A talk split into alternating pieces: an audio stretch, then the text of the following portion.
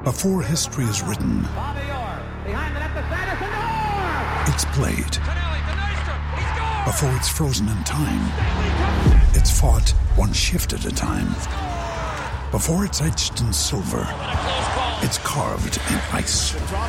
What happens next will last forever. The Stanley Cup Final on ABC and ESPN Plus begins Saturday.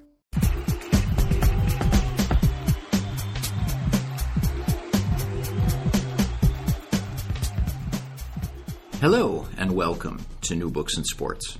I'm your host, Bruce Berglund. For each episode of the podcast, we choose an interesting new sports book and we interview the author of that book. But for this final episode of 2012, we have several guests from around the world. We'll hear about the issues they've been following during the last year in various areas of sport, and we'll get their recommendations of the best recent books in sports, as well as some classics that they'll pick off their shelves. So if you're looking for gift ideas for the sports fan on your shopping list, or for your own wish list, or if you just like a new book to read over your holiday break, we have plenty of suggestions for you. Academic studies, journalistic works, novels, and the memoirs of athletes and fans. At the least, I hope you enjoyed this overview of the year in sports. We don't have highlights or predictions or top 10 lists. Instead, you'll hear intelligent commentary on the events of the year and insights into some of the deeper issues of sport, society, and culture. I learned something new from these conversations, and I think you will too. We'll start our year end tour of the sports world in India. And of course, when we talk of sports in India, we have to discuss cricket. To give us a view of the year in Indian cricket, I spoke with Siddhartha Vaidyanathan. Sid has written for ESPN Cricinfo, the Daily Telegraph, the BBC World Service, and other outlets. But his sports interests range far beyond cricket. Under the pen name Sid V, he blogs about a number of sports, and he also writes about American sport for news sites in India.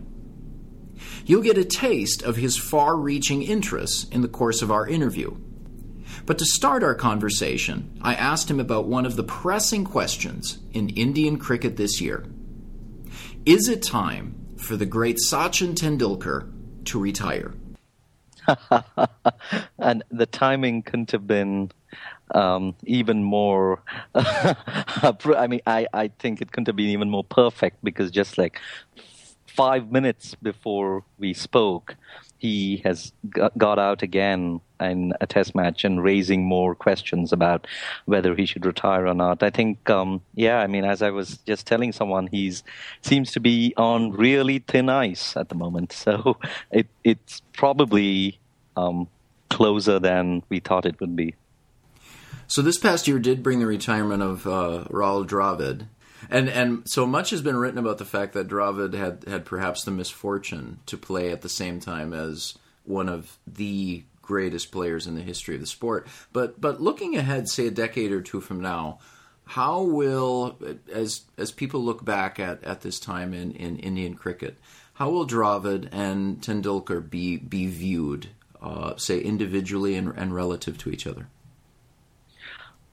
Well, I think uh, the fact that they played so much of cricket together makes the comparisons inevitable, um, especially at the time in which they were playing. But I think if one were to fast forward 20, 10, 20 years down the line, I think the those comparisons are gradually going to um, take a backseat, and um, we will probably get a more nuanced um, understanding of their careers over a period of period of time. I think Tendulkar will um, encompass much more than not only Dravid, than probably any other cricketer that India has had, simply because his effect goes well beyond the cricket field. It's almost like he's almost a sociological phenomenon. I mean, he could have been a novelist or he could have been a an, a singer, and he would have, you know, he would have probably had a similar and had a similar effect, and he would have been studied in the same way. So Tendulkar, I think, sort of transcended the sport more than any other cricketer did. Dravid's um, contribution will be um, more understood as the years go along, and I think. Um, 10 years down the line, 15 years down the line, as more and more books get written about them, as more and more historians analyze their games and their um, styles, I think um, Dravid will eventually get his due. And and I won't be surprised if purely as a batsman, 15, 20 years down the line, he is held um, on par, if not by many people, as a greater batsman than Tendulkar. Though Tendulkar, of course, will always have that. Uh, that halo of being the phenomenon uh, of India that um, he has been. So, Sid, you write about Indian cricket on your blog. You write about uh, uh, international tennis, uh, but you've also been writing about American sport for uh, Indian media outlets. And I want to ask you what what is it that uh, attracts you in in writing about American sport? Well, I think more than anything, I think the history, the fact that um, there is not only such a storied history of so many of these American sport but also the care and the um, um, sort of uh, immaculate way in which a lot of that history has been preserved over time, either in the form of uh, video footage, documentaries, movies, novels, books, etc., etc. And I think um, I've really, really enjoyed um, reading as well as watching um, things about and watching uh, the history of American sport rather than the live sport itself. Sometimes um, I've been watching basketball, the NBA, ever since um, 1994. That's when it was telecast in India first, and um, that was something I got hooked on to then. But baseball, football, the American variety, and uh, hockey, ice hockey, uh, sports that were totally new to me, and but I've really begun to enjoy learning them, uh, reading about them, and also understanding how important it is to document as well as preserve a lot of your sporting history, which we in India tend to ignore. You are though back in, in India, back home in India right now as we're talking, and uh, I know that you just posted a, a a blog post about visiting a cricket match there, and so I'll ask you, what is it that you you most look forward to when you go back home? About the uh, what are you eager for when you go to a cricket match in India?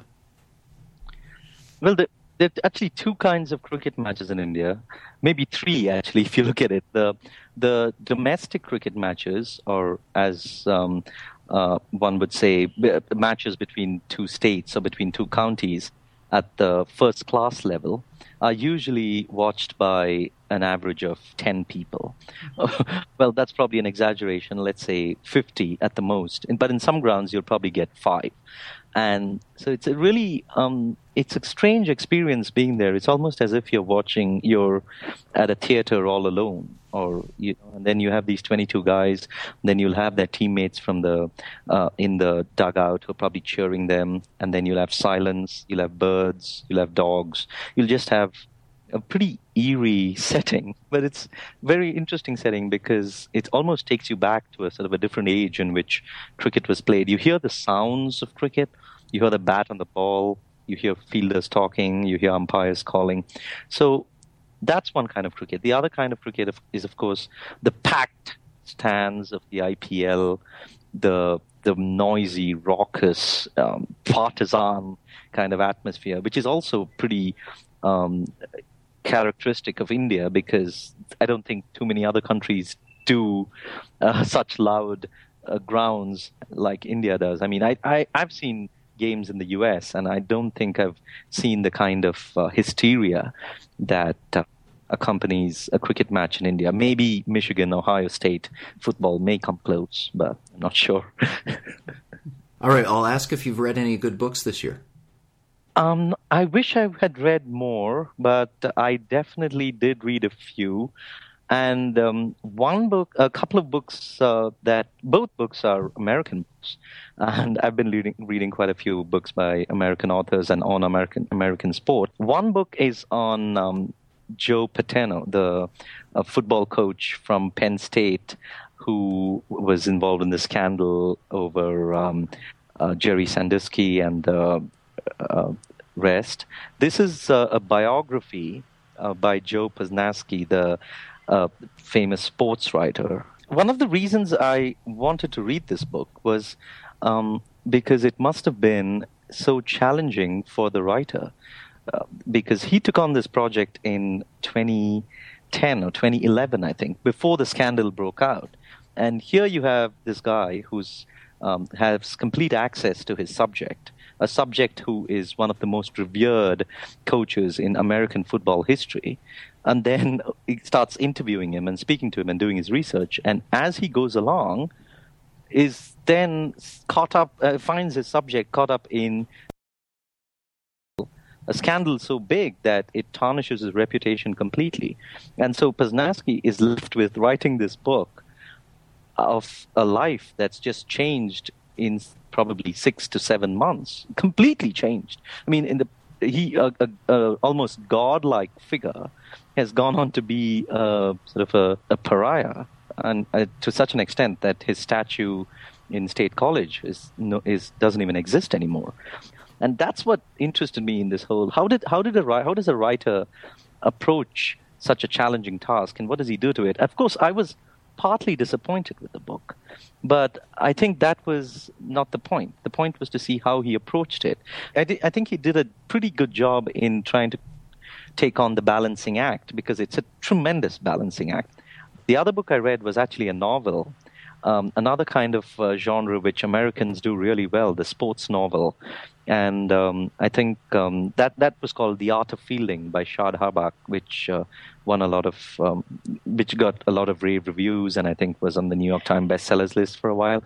That's another book that I really enjoyed, and I would um, recommend people read. And I'll ask you if you have any uh, uh, older or classic sports books that you'd recommend.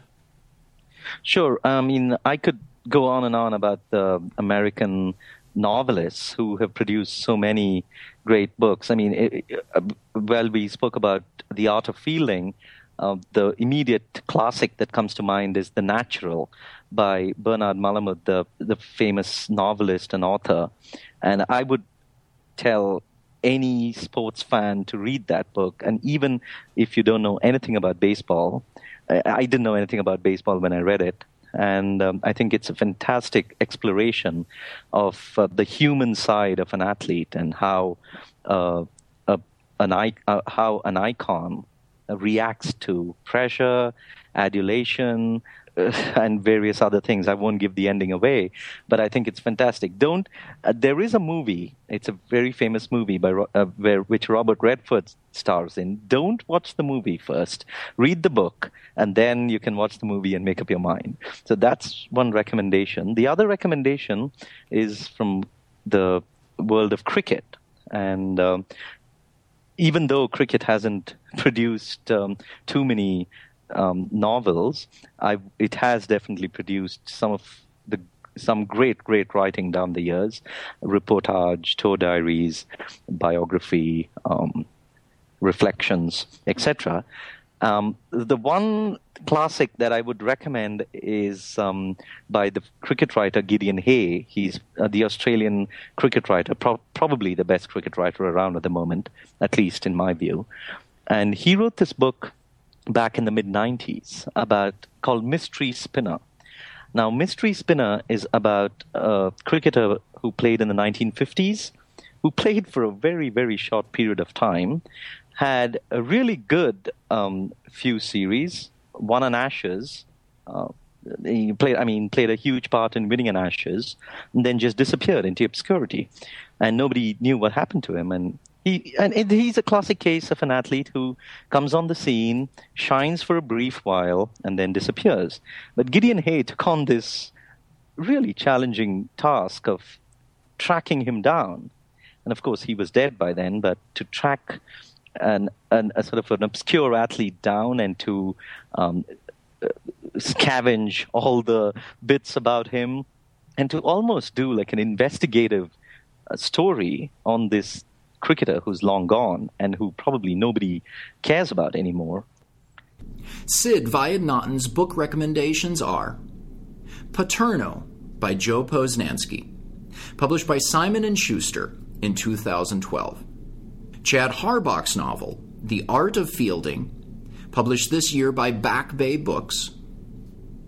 Bernard Malamud's classic novel, The Natural, was first published in 1952.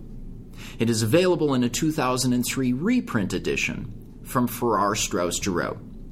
And Gideon Haigh's book, Mystery Spinner, was published in 2002 by Aurum Press. And please also visit Sid's blog. He writes about cricket, tennis, cycling, and all manner of sports at sidvblogs.wordpress.com. And that's V with two E's. As Sid observed, Americans are particularly inclined to document and preserve the history of their sporting culture. And this is especially the case with baseball. In recent years, the baseball library has gained a wealth of impressive biographies and histories of the game. And one writer who has contributed to this growth in the literature is Jonathan Eig. Jonathan's books on two of baseball's immortals, Lou Gehrig and Jackie Robinson, have earned praise and awards. He has also been a contributor to the Wall Street Journal, the New York Times, and the New Republic. But this year, Jonathan launched a new venture in sports writing, one that has attracted the interest of people who wonder what direction will journalism take in the age of online media. We began the interview by talking about this project. I asked Jonathan what led him to launch the new online sports page, Chicago Side.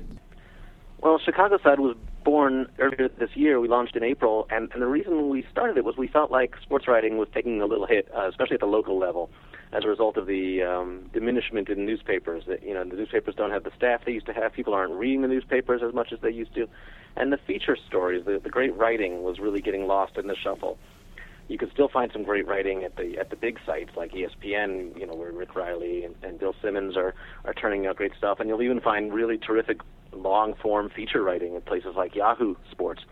But on a local level, which is how we follow sports after all, and we follow it, you know, we follow our home teams. The local stuff was really suffering, and we felt like it was time for a really um, smart, savvy, fun sports website to come in and, and do some um, do some fun sh- stuff for Chicago and really focus on, on our teams. So, as you said, one of the emphases of the site has been has been strong writing. And in the last year or so, there have been uh, a number of sports sites that have started up here in the States that promote themselves as offering high quality writing. And I'm, I'm thinking of Grantland, uh, the classical, uh, the newly launched site, Sports on Earth. So, so in your view, why is there uh, this demand now for a more intelligent, even more literary brand of sports writing? Well, sports writing has always lent itself to great writing, and if you look back into the you know the 30s, you know you saw great writers, um, you know dabbling in sports. It, it's always been a playground for terrific writers. And then you know when when Sports Illustrated was at its peak, you had guys like Frank Deford. Frank Deford's still doing turning out great stuff, but more and more of, of the right, good writing is turning to the web, and that's just because that's where the readers are. So it makes perfect sense and I think it just took a little bit of time for the web to develop enough uh, enough attention that people are willing to read the longer form stuff and and it was only logical that sports would be an area of growth for, for good writing. So you've written for publications in the past based in the Northeast that are aimed at national audiences. So the Wall Street Journal, you wrote for, for that for a number of years. The New York Times, the New Republic. Now, what what new challenges have you discovered in writing for and editing a site aimed at a specifically local Midwestern audience?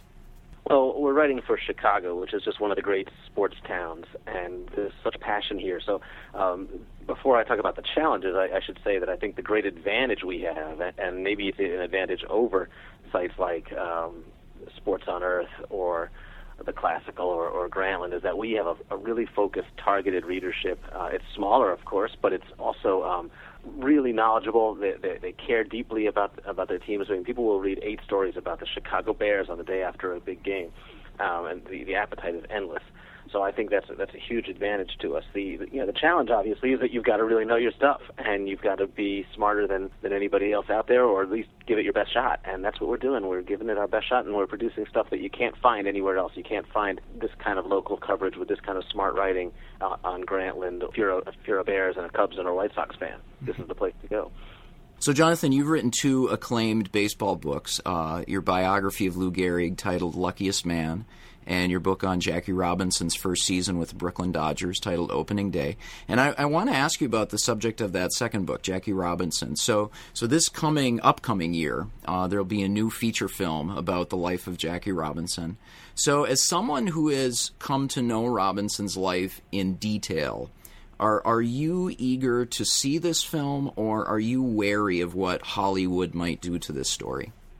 Oh, I'm eager to see it. I assume Hollywood will will will screw it up a little bit, or or certainly uh, pull it in some strange directions. That's you know Hollywood is uh, is allowed to do that. As far as I'm concerned, there's plenty of room for poetic license, and uh, you know I think that the Jackie Robinson story has become you know, one of our our national touchstones. You know he's he's like one of the presidents in terms of how um, deeply his his story resonates uh, with people, and and I think that it, it's it's certainly open to interpretation, just like Lincoln's story can be told over and over again, and and sometimes um, more accurately than others, sometimes more artfully than others, and you know some of the fun is in is in playing that out and watching the analysis, in doing the analysis, and seeing you know how people interpret the story, and you know I I did my best to represent it accurately and honestly, and and also tell it dramatically in my book on Robinson and and I think it'll be great to see how the movie makers um, approach the same issues. And so Han Solo as Branch Rickey, are you good casting, bad casting? I think that was terrific casting. I was surprised though, especially when I saw the the clips to see how much he uh, he took on the persona. I thought he really, uh, you know, it's all in the eyebrows. If you want to do Branch Rickey, you got to you got to do the eyebrows right, and I think they got they nailed it on that. All right, have you read any good books this year, Jonathan? Um, yeah, there were some terrific baseball books this year. Uh, sports books all around, actually. But um, yeah, I tend to read a bit more baseball when it comes to books. I think baseball is, is, the, is the best sport for for books. And um, there weren't the big blockbusters. You know, we didn't have a Jane Le- Leavy, um, Mickey Mantle book or a uh, giant Joe DiMaggio biography, but we did have some, have some really good ones. I enjoyed Paul Dickson's biography of Bill Veeck. I mean, Veeck was in management, so there's not a lot of action in terms of you know action on the ball field and and and that may be why the book wasn't as big as as the DiMaggio book. But but man, is there anybody out there who made as big a difference in the game as Bill Veeck? I mean, I came away feeling like like Veeck, as much as we as we as we love to talk about him, was really uh, in some ways un- underappreciated in terms of his impact on the game. Uh, and that was a terrific book by Paul Dickson. I mentioned Frank Deford earlier. He had a great collection of his work, uh, or reflection, I guess, called Overtime, uh, looking back on his career and how sports have changed. I thought that was a terrific one. I'm still a Yankee fan, so I liked Marty Appel's book uh, on the history of the Yankees, Pinstripe Empire. Oh, and Jim Abbott's biography, the uh, you know the, the the pitcher who threw the no hitter, the one-handed pitcher who mm-hmm. threw the no hitter for the Yankees, um, called Imperfect. That was one of my favorite books of the year too. And are you working on a, a new sports book? I'm working on a, a new book, but it's not a sports book. Um, it's going to sound like a leap, but it's about the invention of the birth control pill. Um, I've also got a novel that I've just finished that has a lot of baseball in it, so maybe that'll buy me some time with the, the baseball fans while I figure out another baseball story to tell. Jonathan Eig's picks for this year's best sports books are Frank Deford's memoir, Overtime My Life as a Sports Writer, published by Atlantic Monthly Press. The book Imperfect An Improbable Life is the memoir of Jim Abbott, who was born without a right hand and yet went on to pitch for 10 seasons in Major League Baseball in the 1990s. His book was published this year by Ballantine Books. Marty Appel's History of the Yankees is titled Pinstripe Empire The New York Yankees from Before the Babe to After the Boss, published by Bloomsbury and Paul Dickson's biography of legendary team owner Bill Veeck is titled Bill Veeck, Baseball's Great Maverick. It's available from Walker and Company. And you can also hear Paul Dickson talk about his book in an episode of New Books in Sports from this past April. And of course, you don't have to be a fan of the Bears, the Cubs, or the White Sox to enjoy Chicago Side. You'll find the writing of Jonathan and his colleagues at chicagosidesports.com. We turn from baseball writing in Chicago to baseball writing in Tokyo. Jason Coskrey is a native Detroiter who got his start in sports journalism with different newspapers in the U.S. But since 2007, he's been in Tokyo covering baseball, soccer, and other sports for the English language newspaper, the Japan Times. I started my conversation with Jason by asking him, after five years in Japan, what is his favorite sports event to cover there? Probably the Japan series, mostly because obviously I'm a base, mostly a baseball writer, but the Japan series is, I mean, it's it's the zenith, it's the top. You have all the teams battling battling it out, and you've got two left standing, so everything really comes to a head at the Japan series. So it's more, a lot more drama. Every pitch matters, I guess, more. So I think the Japan series would be my favorite event to cover. So, in my understanding of, of Japanese baseball, though, I've, I've always been under the impression that it's the high school tournament uh, in the in the spring and early summer that's really the kind of the experience for Japanese baseball fans. The high school tournament is it's extremely huge, but it, it really it's only twice a year. Obviously, there's the um, the spring one, which is actually the newer one, and by new I mean a few decades. Mm-hmm. But the summer summer Koshien is it's the star making machine. If you're a star there, you're gonna be you're set for life basically. If you played in Koshien, you know if you can tell you know when you go for a job interview, I played in Koshien, that gives you a head up heads up because it is it's really hard to describe what I can a, com- a comparison in North America because Koshien is so unique in that it's high school kids put on the national stage for everybody to see. If you walk around, like for instance, you know, at my bank, they have televisions there, and it's always on Koshien when Koshien is going on. So it is the big thing. But I think pro baseball has caught up a little bit. So each year, baseball players move from the states to Japan to play professional ball. Uh, you have players moving pretty regularly now from Japan to the states. This always draws a lot of interest, a lot of curiosity among fans in on both sides of the Pacific. So, have you ever done interviews with, with American players who are new to Japanese ball, and uh, and either they ask you for advice or you volunteer advice on on what they should watch out for? Yeah, that that happens quite regularly. So, and I, I usually from my end, I just tell them to be be open minded. Not everything is going to be the way it was at home. Whenever someone is asking me, I always I refer them to what Alex Ramirez told me, and Tuffy Rhodes also told me two guys who were here so long that they don't even count as foreign players anymore. They technically count as Japanese players per the rules. They were here so long. And Tuffy would always tell me he could tell within meeting a guy within the first five ten minutes whether or not this guy was going to last in Japan just because of the attitude. And I, I always just tell people what Tuffy and Alex told me: forget every, forget most of everything what of what you learned at home because that stuff's going to help you, but that stuff can also hold you back. You've got to be open minded to play here because culturally there are a lot of differences. So I'll ask you, Jason, if you've read any good books this year.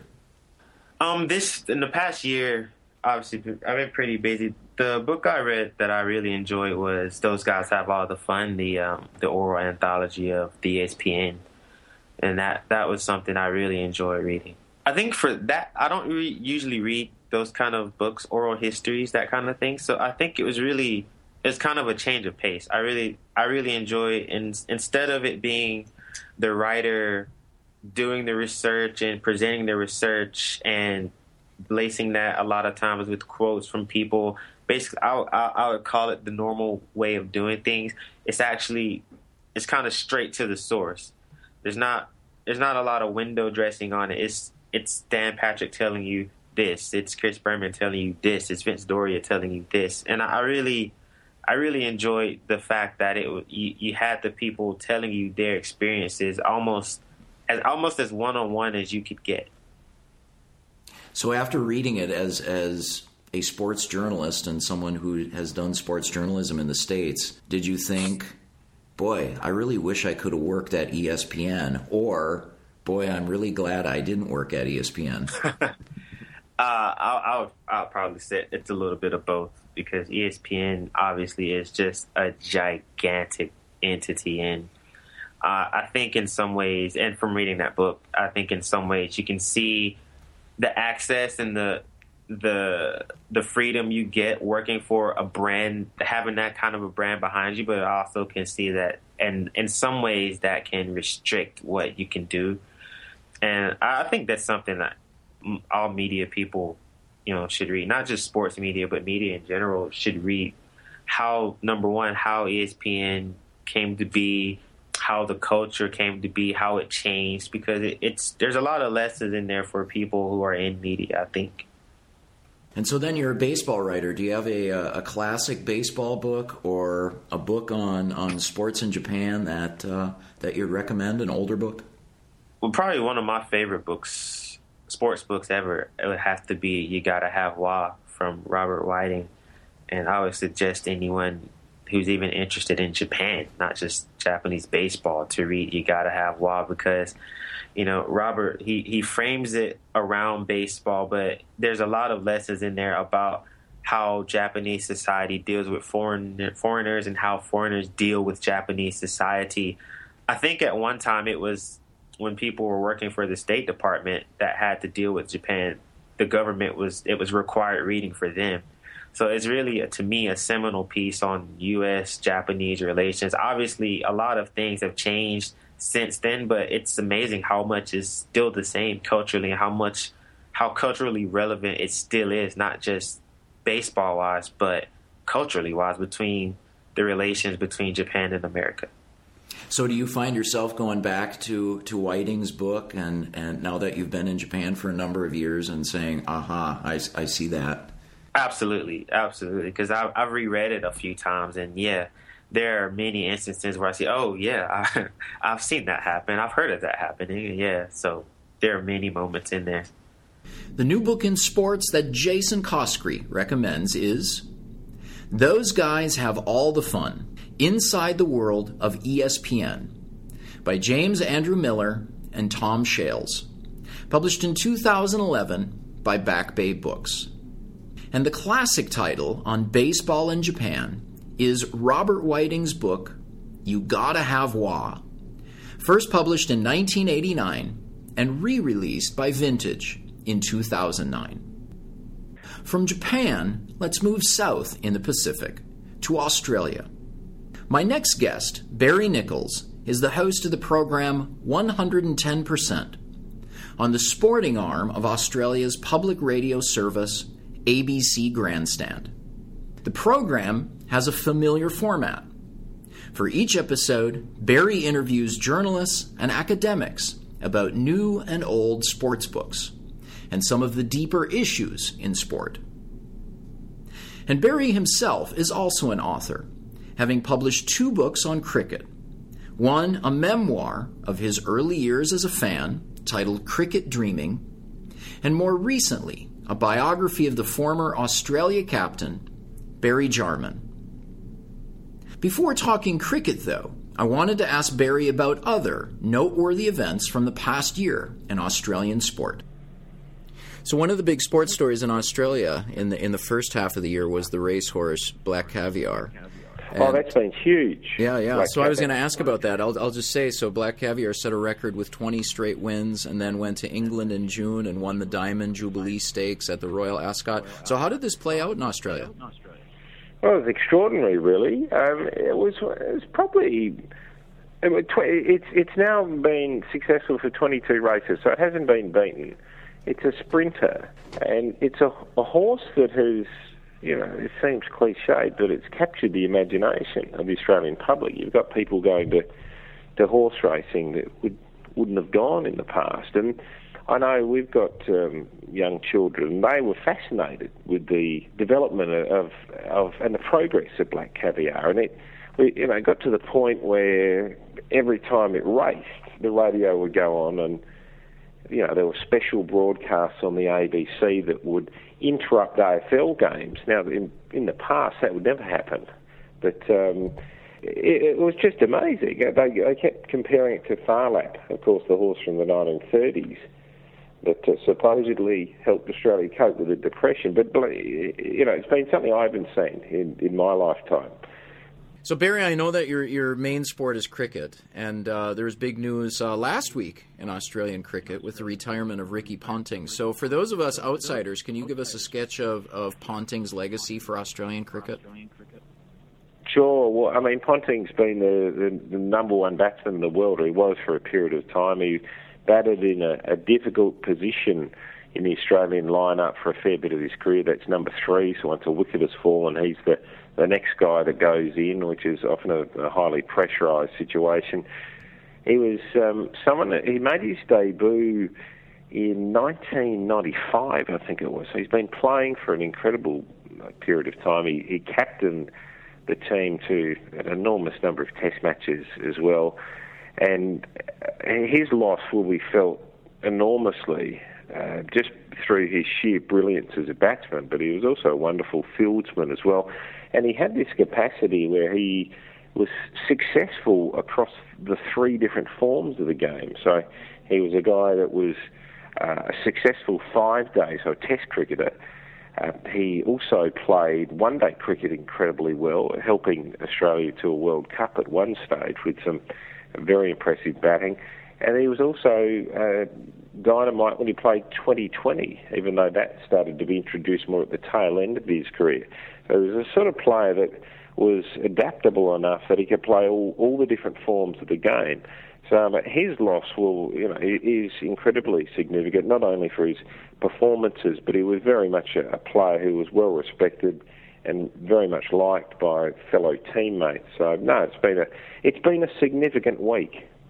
So, Barry, I know that you read a lot about sports here in the U.S. Uh, you featured American authors on your program, 110% on ABC Grandstand. And in the past year, this podcast, my podcast, has featured Australian writers Gideon Haigh and Greg de Moore. But something that struck me about reading Aust- about Australian sport is that Americans and Australians have quite distinct sports dialects. So I don't know if you have any American sports idioms that cause you to scratch your head, but uh, I have a few examples from Australian sports English. So I'd like to pass those by. And the first of these is footy.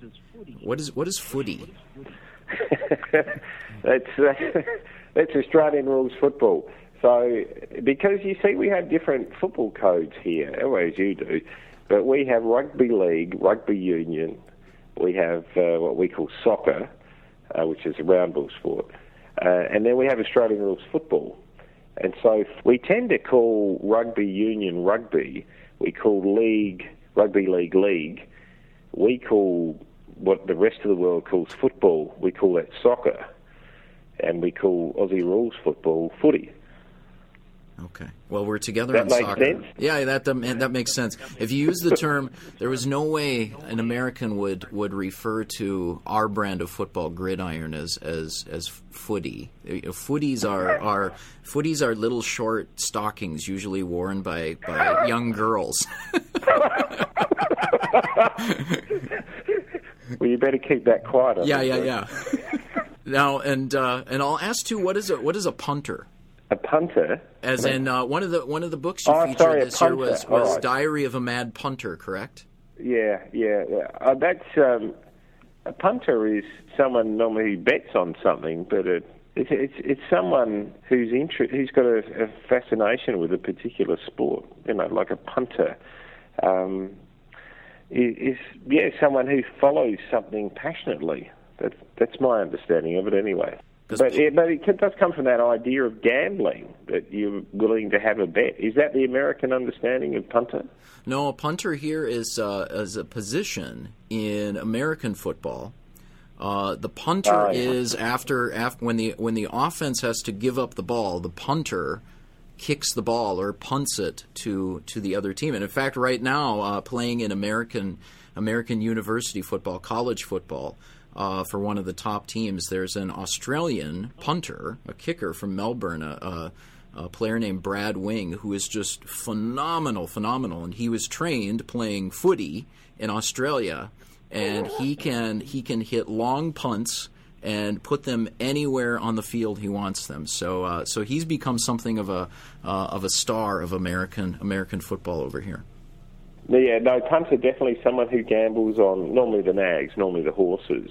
That's why Ricky Ponting was called Punter Ponting because he, he liked to go out to the track. Now, and if I were ever to come visit you in Australia and you were to take me to the to the pub to meet your to meet your friends, uh, I wouldn't want to say to to your friends, uh, or I wouldn't want to ask them what team they rooted for. Correct? No, no, no. Well, that's got sexual connotations here. Uh, rather, you know, it's a rather coarse way of saying you had sexual intercourse with someone. Rooting. So, so what would I what would I want to say instead? You would barrack. Barrack. You would support. Yeah, barrack is is the term. So you, yeah, I, I barrack for the Crows, or you know, who do you barrack for? Right. So who do you support? All right. Do you have any Do you have any American American sports idioms that uh, cause you confusion? Well, it's interesting, you know. That I, I had a look at some American sporting expressions, and I have to say that most of them we actually use. I'll just go down the list. Touch base we use that in the same with the same understanding of getting you know to briefly get in contact with someone. Rain check to postpone something. Out of left field, something surprising. We all use that. I mean, there was there was one here uh, that struck me as little as being a little bit odd, and that was shag it. Um, so that again, if you're coming from our British background, that's got sexual connotations, but it's got a different meaning, I believe in in your country. To shag, yeah, shag. So all the terms you mentioned are baseball terms, and to to shag is is a baseball term that uh, uh, when you're practicing in the in the field. Uh, particularly with outfielders, uh, before a game, you you would shag fly balls. So it just means that uh, you're running and catching fly balls hit to you. But it's incredible, you know, just how many words are used that are that come from the United States, or how many phrases. And I was thinking about this today. I was thinking, when did this start to happen? And I think that in the early 1970s, I can remember um, with my friends, we used to commentate table tennis games. And I, I don't know whether it was the influence of the 72 Olympics when we st- we saw the Olympics on telly and there were some American commentators there, or whether it was the Ali Frazier fight that was so huge here that we started picking up um, sayings that you would use in uh, in the US. But it's become more more so now. It's almost like they're interchangeable. So Barry, have you read any good books this year?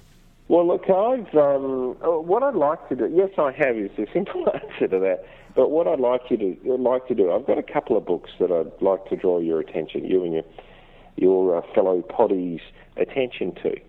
And one bloke who writes about Australian rules football in Australia, but also writes on other matters as well, is a guy called Martin Flanagan. Uh, among the books that he's written, he, he, wrote one called 1970, the other and other stories of the Australian game. And what he wrote about was a grand final in Australian football um, that happened in 1970. That was an extraordinary event in many ways one of the reasons it was amazing was the, the match itself because it, it was a game uh, whereby a working class uh, or a club with a, a, then very much a working class background, Collingwood, took on a, a middle class club, uh, Carlton. And the game itself was extraordinary because at half time, um, Collingwood was, having not won a grand final since 1958, Collingwood was seven goals up at half time. And somehow Carlton managed to claw its way back and, and win this game. Now, it was in front of a crowd of 121,000, at the MCG, which made it even more significant. And it just had so many incredible moments. And if I can just read just the, the opening of this book, just to give you a bit of a, an idea about the way that Flanagan writes. He says, Sport is drama. Occasionally it tilts over and becomes something more what happens is that the memory of an event acquires a life of its own and goes careering down the years, unstoppable, ruthlessly refining itself in the public memory. Peter McKenna meets it twice a week, Sid Jackson four times, perhaps because he's black. The question usually goes, Are you Sid Jackson? Did you play in the 1970 Grand Final? And after a few beers and in a playful mood, Sid's been known to answer, No, I'm Lionel Rose. But mostly Sid admits to his identity. Lionel Rose was one of, just these my own words now, he was a famous boxer for Australia. So that's the, the sort of flavour of the book. Um, it's a terrific look at a momentous um, game in Australian rules footy. And you have another one from this year, though, in your I do. Well, I, would be lying if I said it was from this year, Bruce, but I have read it this year. Is that acceptable? That is acceptable. Good. the next one I want to talk about is by a guy that you've interviewed called Gideon Haigh. And the reason I'm talking about the cricket war, the inside story of Kerry Packer's World Series cricket, is because this year on Channel 9, um, one of the major commercial television networks here, there has been a huge success on telly, and that has been a program or a two part series uh, called How's That, which has depicted this event in Australian cricket history. This story looks at the way that Australian businessman Kerry Packer essentially bought out the cream of the crop of the best cricketers in the world and formed his own cricket competition, which was called World Series Cricket. And Haigh has written about that era. He actually, this book originally came out in 1993. And this is the first time I actually read Haigh as a writer, and I think it's only his second book. And it's a wonderful uh, look at what happens behind the scenes um, and, and the detail that Haigh goes, uh, that goes into his research is, is extraordinary. And Haigh's got a, a, business background as well in journalism, and I think that, that very much comes to the fore. That's called the Cricket War, by the way. Well, Barry, thanks for coming on the podcast and giving your recommendations.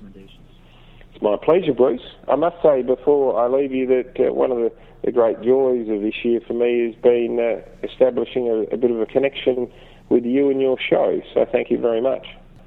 Barry Nichols' picks for books on Australian sport are Martin Flanagan, 1970 and Other Stories of the Australian Game, published in 1999 by Allen and Unwin. Gideon Haigh's book is titled The Cricket War The Inside Story of Kerry Packer's World Series Cricket, published by Melbourne University Press in 2007. It might have escaped the attention of sports fans in Australia and Japan, and many parts of the United States for that matter, but the National Hockey League has yet to play a game this season. For fans in Canada, however, the NHL player lockout has been the big story of this year in sports. To get a perspective on the lockout and the future of the game after the labor discord is resolved, I spoke with Mark Norman, a research associate at the University of Toronto's Center for Sport Policy Studies. Mark is also the founder and editor of the blog Hockey in Society, which offers a site for sociologists and researchers in cultural studies to apply their insights to hockey and other sports. Impressively, for a site that takes an academic approach to sport, the blog has gained the respectful attention of fans and mainstream hockey writers in its first year. But along with being a student of hockey's place in Canadian society, Mark is also a lifelong fan of the Vancouver Canucks. And like other fans, he's upset by the prospect that the NHL will lose a second season within a decade to disagreement between owners and players. I, I completely agree that the NHL and to a lesser extent the players have taken the fans for granted in this process. And I think because it is the second time that there's been the at least the threat of, of a canceled season within the last decade, and because the last lockout, which canceled the season, was supposedly going to solve all these problems and therefore allow the NHL to continue. I think because of that, there are a lot of fans who really are fed up. They're they're they're just very frustrated that this has happened again. I think that diehards, and I would put myself in that group, will come back. I just I can't realistically see the the NHL starting up and me not me being able to ignore Canucks games. Um, that being said, I think you know, I don't know that I would drop my Saturday Night Hockey League, so I might not be watching as many Saturday Night Hockey Night in Canada games, which is a time when I can usually watch the Canucks. So I think maybe maybe fans will have found other other ways of occupying their time. So even though they'll still still watch, they may not do so as adamantly as before. But I, I think there will be a diehard that that will remain fans. I think where the NHL will get hurt is that they've been trying really hard to cultivate a more casual fan base. Um, I don't think there's ever been a problem for fans with, with diehard fans in hockey. Um, there's really loyal followings for a lot of teams, but it's getting that, especially in the United States, getting that broader base of, of fans. They, you know, so they've they've been on TV more with it, deals with NBC and uh, Versus, and getting attendance up at games, and the Winter Classic, which has sort of become their marquee event, the big outdoor game they do every every year on New Year's Day. So I think a lot of that momentum probably has, will will be killed. The sort of the casual fan that they've been courting over the past few years may have you know drifted off to other sports or other other interests that they want to follow. Um, so I think it'll take a lot of time to kind of rebuild rebuild that fan base. I'm I'm not sure if some some of the sort of the markets that draw on the lower end of attendance can can survive another canceled season, especially a team like Florida who missed the playoffs for, for eight years straight and built a lot of finally made it this year and built a lot of, of positive momentum to to kill a season. Um, I feel kills all that momentum and they're back to sort of having a very small diehard fan base and then needing to draw in more casual fans from the Miami area. So it'll be interesting to see how it plays out. I mean, it, it, it sort of looks like suicide for the league, but they've been through it before and, and come back stronger. So we'll have to see. So thinking of this idea of, of momentum, momentum gained and then lost during this this lost season. Uh, one effect of the NHL, NHL lockout has been to move to the background the issue of violence and player health, which was a big concern in hockey last year. And it seemed to me, in following your blog and the hockey press last year, that this was something of a rising issue, maybe rising to a critical point. And I'm wondering, though, and I'll pose this to you is the loss of a, of a season going to have the effect of, of damping down uh, the concern about violence in hockey? That's a very interesting question. It's not something I thought about, but you're definitely right that it's it's made labor issues the central focus of uh, mainstream hockey discussions, and I guess it could go two ways. I mean, I I, I, I would say yes for for now that it seems as though the talk of violence has really gone onto the back burner, especially after the the early rounds of the the 2012 playoffs when there was quite a few violent incidents and a lot of, of talk about it and a lot of sort of I guess it was the culmination of, of really a year or two of, of talk about it. That being said, it may if if and when the NHL returns, it may just take one or two incidents to to make it a, a front burner issue again. But at least for now, it certainly seems to have, have quieted that down. A, an interesting, I guess, out, potential outcome from the lockout, I'm not sure it will happen, is that the new collective bargaining agreement could include more requirements around workplace safety and put more responsibility on the league to protect uh, its employees, the players.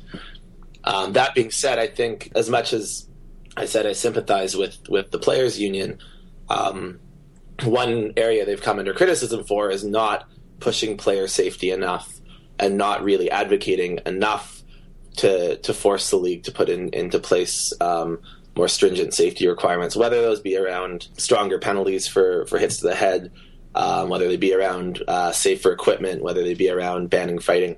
Um, the the players' union hasn't been as active as it probably could have been to protect the livelihood and the, the health of its of its members.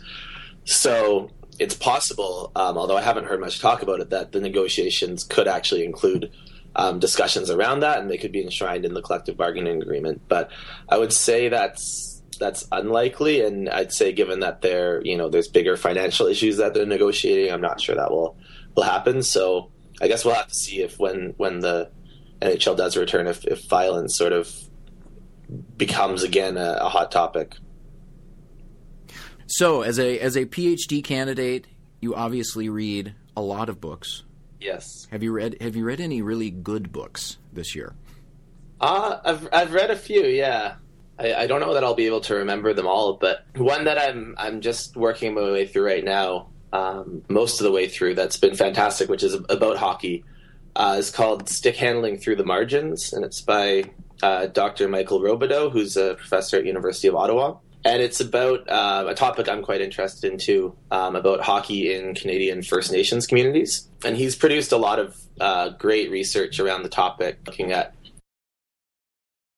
how uh, Aboriginal culture um, and particularly physical culture around sports like uh, lacrosse and uh, have contributed sort of to Canadian sporting culture and including hockey. So in this book, he explores in, in various First Nations communities sort of the meaning of the cultural meaning of hockey based on extensive field work that he conducted in these communities and, and sort of highlights kind of the diversity of experiences and the ways in which these communities have have sort of taken and appropriated hockey to the to their their own ends. Um, so that's excuse me, that's one book that I'm reading right now that's been really fascinating. Um, another one that I really enjoyed around the topic we were just talking about, um, violence, is by uh, Kevin Young at the University of Calgary called "Sport, Violence, and Society." Um, and and the books, I, I think, kind of the culmination of a lot of you know many many years of academic research on violence and he sort of goes through and, and catalogs different types of violence in sport um, and theorizes that, um, and it provides lots of lots of great examples. And it's quite an accessible book. It's it's something I'll definitely keep in mind if I'm I'm teaching in the future. I think I think it's something that undergraduates could could grasp. Um, but there's a lot there for for all levels of of uh, critical thinkers. I think so. Um, that's obviously quite topical um, with hockey and and um, Dr. Young's done done a huge amount of really insightful research on on violence and sport cultures uh, over the years. So that was one uh, that also really stood out for me. And then, do you have a, a classic favorite, whether an academic book or a popular book? Um, I'd I'd say with hockey, there there's sort of I would say one classic and one uh, one classic popular and one classic academic. Um, say the, the the classic popular hockey book. If you're going to read one book on hockey, I think it has to be The Game by Ken Dryden. Ken Dryden was, uh, I would say, not not your typical hockey player. Uh, in addition to to winning multiple Stanley Cups with the Montreal Canadiens, he also took time away from hockey in the '70s to get his law degree, and he's practiced law. Um, he's and he's been uh, a member of the Canadian Parliament. So uh, he's he's obviously um, quite a learned man but also very passionate about hockey. And he, he played for the Montreal Canadiens, who are probably the most uh, sort of mythologized and celebrated uh, hockey team. Anyway, Ken, Ken, Dryden wrote this fantastic book basically about his experiences of the game, um, the insights of a player, and the routine and the camaraderie that you go through. And it's it's above and beyond um, pretty much anything you'll read at a popular level about hockey. He's just he's a, he's a very intelligent writer, very accessible writer, and he's just got fantastic insights. And even you know, 25 years or so later, the the book just still resonates really strongly. So. For academically, I think the major work on hockey is called Hockey Night in Canada: Sport Identities and Cultural Politics, and it's by uh, Richard Gruneau and David Whitson, who are both uh, university professors in Canada and it was written in or published in 1993, and I think it was one of the among the first books to really take a take hockey seriously as a cultural product and to examine its significance in Canadian society. It can be quite dense, uh, so I know that a complaint about it is that it's not always accessible.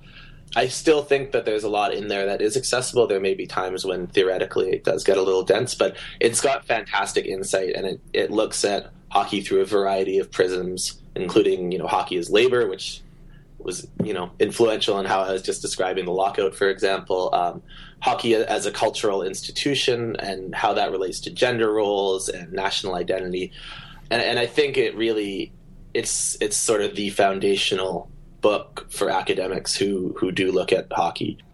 Mark Norman's choices of classic hockey books are Ken Dryden's memoir, The Game, first published in 1983 and re released in 2003 by John Wiley and Sons. The book by Richard Gruneau and David Whitson is Hockey Night in Canada Sport, Identities, and Cultural Politics, published in 1993 by Garamond. Mark's picks for this year's best sports books are Stick Handling Through the Margins First Nations Hockey in Canada by Michael Robidoux, published by the University of Toronto Press. And Kevin Young's book is Sport, Violence, and Society, published by Routledge. And you can hear Kevin Young talk about his book on an episode of New Books and Sports from this past June. Go to newbooksandsports.com and hit the tab at the top of the page that says List of Interviews. Here in the US, a sports milestone that received much attention this past year was the 40th anniversary of the Title IX legislation. When Congress passed Title IX in June 1972, the aim of the act was to eliminate gender discrimination in schools and educational activities. Since most U.S. schools and universities have sports teams and programs, implementation of the law required equal opportunity for female students in athletics. The result, then, four decades after Title IX's passage, has been the complete transformation of sports in America. The number of girls participating in high school sports has increased by a factor of nine since 1972, and the number of women in university athletics has increased by more than 450%. Despite its successes, Title IX remains controversial and contested. There are still challenges to the law's implementation that must be decided in courts, and there are complaints that increased opportunity for female athletes limits opportunity for men.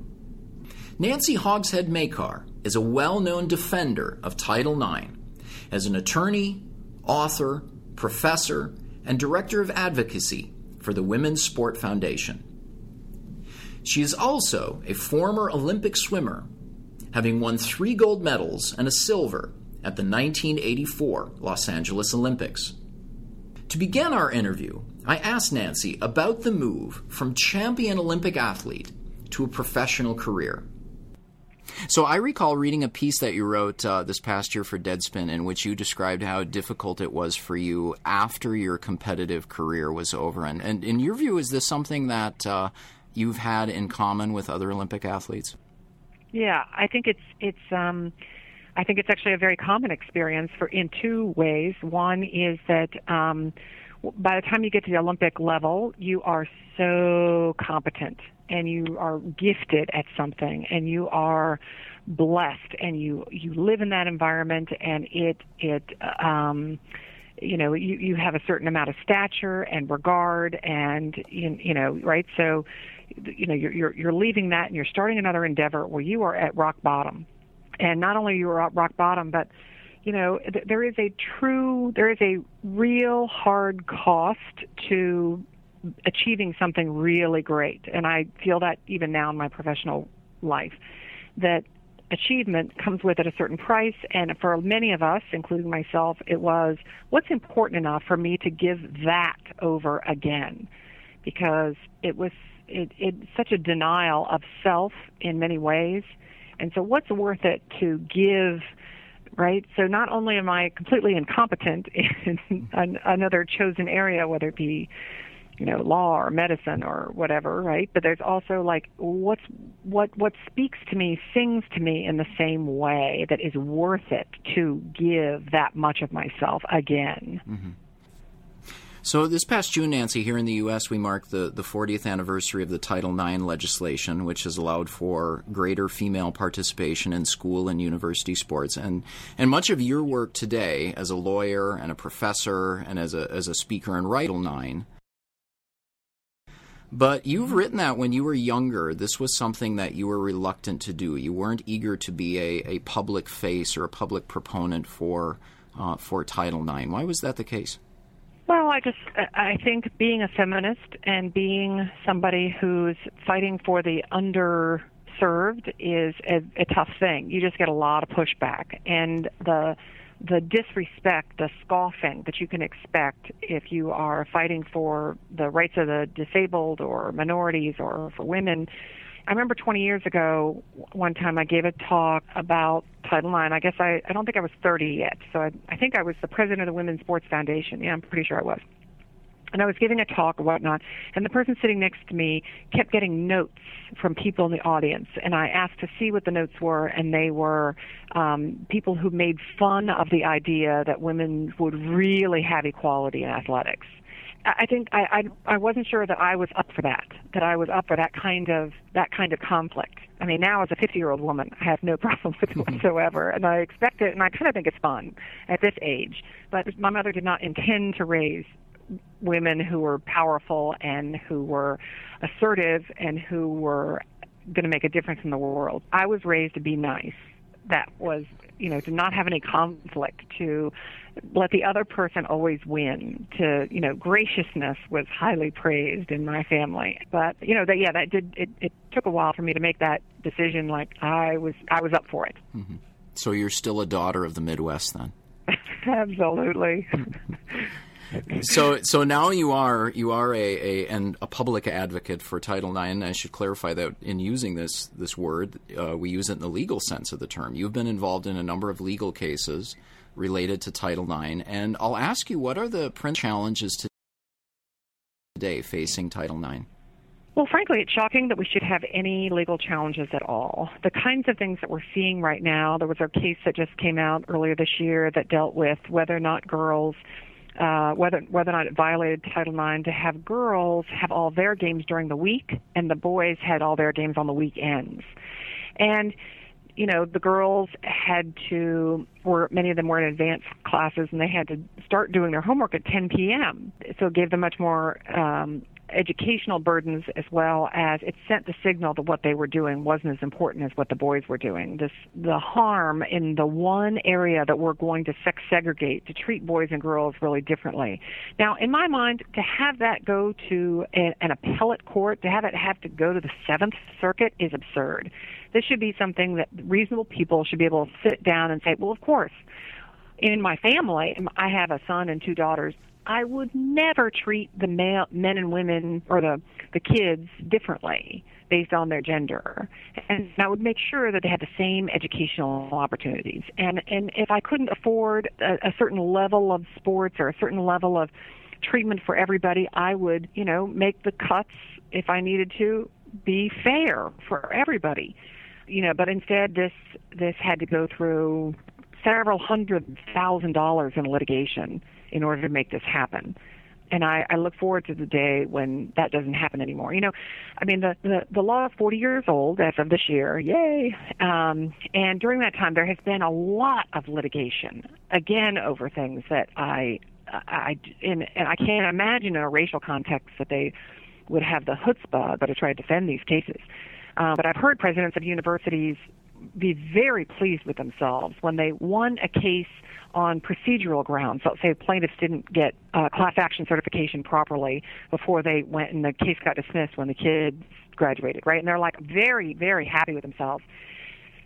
And I have to call them on it. You're telling me that you're happy about the fact that you knew that you were giving the girls a lesser experience, a lesser uh, educational experience than what you were giving the boys, and you're happy about that. And you're here bragging to a group of people about how that you didn't have to pay attorney's fees and you didn't have to give those girls what it was that they wanted. So there's only two things that you argue about in litigation. There's what's the facts. So in most litigation, um, say in a car accident, was the light red or green? You argue about that. And, and then the second thing you argue about is what is the law? Well, after 40 years, the law's been so heavily litigated that the case law is really clear. Equality means equality. It's that simple. And and and in most cases when it comes to sports cases the facts are really clear. So there really is not much to argue about anymore. These cases that we should be seeing major movement but unfortunately we're not seeing major movement in in the the differential between what boys and girls are offered. In high school there's still 1.3 million kid difference between what they're offered. Now the argument that's made and, and I know you're familiar with this. In fact, I just saw a study by an academic psychologist stating this is that uh, boys and men are more interested in sports than girls and women. So, therefore, there should be more opportunities for males because they're more interested in sports. So I'll ask, how do you how do you respond to that argument? Sure, easily. That is that that um, if you had done that exact same study back before Title IX, you would come up with very different results. It would say would say boys are instead of being whatever the percentage was difference that they said, they would it would say that they're triple more interested. Interest is a function of opportunity. So if you think about your own life and how you got involved in academics and how you got involved in teaching, and some area of the sports or some area that you really loved, it was a function of being introduced to it by somebody else. So we know that right now opportunity is highly correlated with zip code. That um, if you if you live in an area, if your school is receiving a lot, if a lot of kids in your uh, school are receiving free or reduced lunch programs, your chance of getting to play sports, whether you're a boy or a girl, is about half. If you live in the South, your chances are about two thirds less than if you live uh, in the North or the Midwest.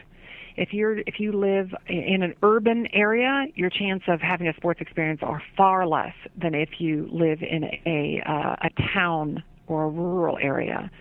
Um, right? So, so where, you, what kind of school you go to, rural, urban, suburban, or town, uh, what the free lunch program is, how how many resources your school has, what area of the country that you live in, dictate how interested you are in sports.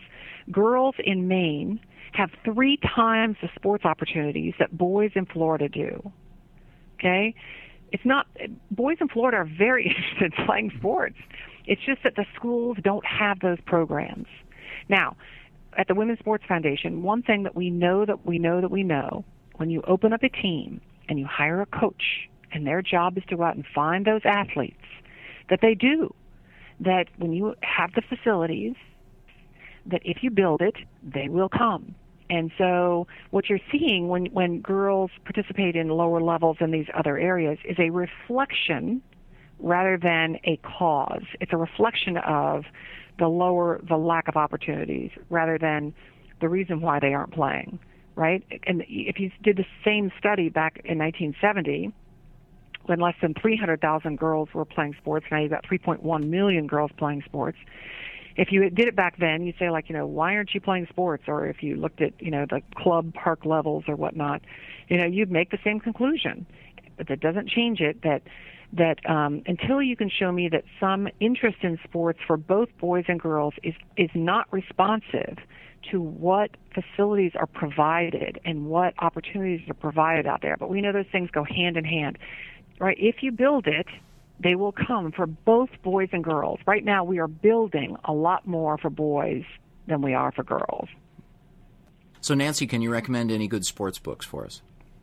David Zirin just wrote a really good one. I wrote a review for it. It's his latest book, and it does this masterful job of weaving in politics over the, what's happening around the world with um, with sports. You know, I teach an amateur sports law class, and I'm always very interested in these bigger questions of how do sport and society interact with each other? You know, how do they how do they influence e- each other? So when you look at, for example, all the the discussions dealing with the top with the the two percent versus the ninety eight percent of us, um, and you know how that played out in in uh, the NFL, how it played out in the NBA, and you know how it might play out in in hockey um, how the the Arab Spring was directly influenced by the sports fans out there, how how they use their organization as fans to make a real political difference. So yeah, I re- really recommend that one. And do you have a classic favorite? What, one that I, I still am. Uh, I've been teaching this class for 11 years now, but I still. Uh, I, now it's moved on to be recommended instead of the required reading list. But I really like Andy Zimbalist's book, Unpaid Professionals. Um, it does a great job of of talking about all different aspects of intercollegiate athletics and where the the weak points are, if you will, of you know these these seem to be age old debates now about paying athletes or you know is athletics an educational experience and should we be exempting football and and um, you know the the differences that we pay in wages between men's and women coaches. And he, does a, as an economist, he does a really good job. I, I enjoy it very much, and my students always do too. Do you have time for one more question? Sure. So there's been a lot of a lot of stories this fall about doping in sports related to Lance Armstrong, international swimming was at the time, as we now know, that women swimmers that you competed against from the former communist countries were subjected to extensive, extensive doping. So, when you were competing against these swimmers, did you have a sense of what was going on? Yeah, we we all did. We we knew. I don't think we realized the extent of it, but certainly, um, I'll give you an example. One time I went to a, um, it was at the end of a competition. I swam the last event. So I, after swimming down, I was the last person to get out. I was in the showers. And as I was getting dressed, I heard men come into the locker room and I was scared. And so I kind of shouted out to them like, hey, I'm, I thought it was like cleanup crew. And I went, you know, I did get dressed, went around the corner and it was East German swimmers. And to me, I just knew these were men that had come into the swim area. So we all knew that that's not cultural. mm-hmm. that, those low voices that you intuitively you hear, you think, ah, it's a women's life; they shouldn't be in here.